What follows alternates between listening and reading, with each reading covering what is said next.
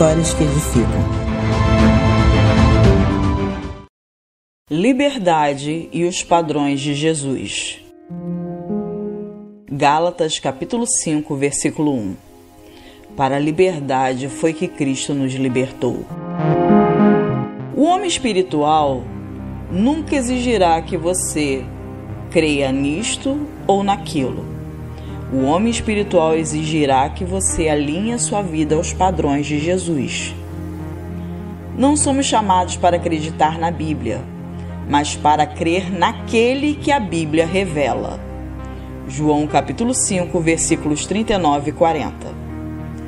Somos convocados para apresentar a liberdade para que os outros se tornem conscientes dela, e não para trazer-lhes a liberdade para os seus pensamentos e opiniões. E se nós somos livres com a liberdade de Cristo, os outros irão conhecer essa mesma liberdade. A liberdade que vem da percepção do controle absoluto da autoridade de Jesus Cristo. Avalie sempre a sua vida apenas com base nos padrões de Jesus Cristo. Submeta-se ao seu julgo e ao dele somente, e nunca coloque sobre os outros um fardo que não seja o de Jesus Cristo.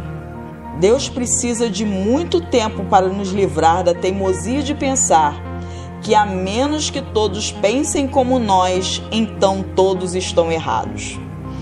O ponto de vista de Deus nunca foi esse e nunca será esse. Existe apenas uma liberdade verdadeira: a liberdade de Jesus agindo em nossa consciência, capacitando-nos a fazer o que é certo. Não seja impaciente com os outros. Lembre-se de como Deus o tratou, com paciência e gentileza. Entretanto, nunca dilua a verdade divina.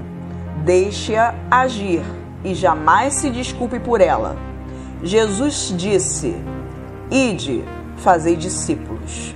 Mateus capítulo 28, versículo 19. Não fazer adeptos dos seus próprios pensamentos e opiniões. Pense nisso.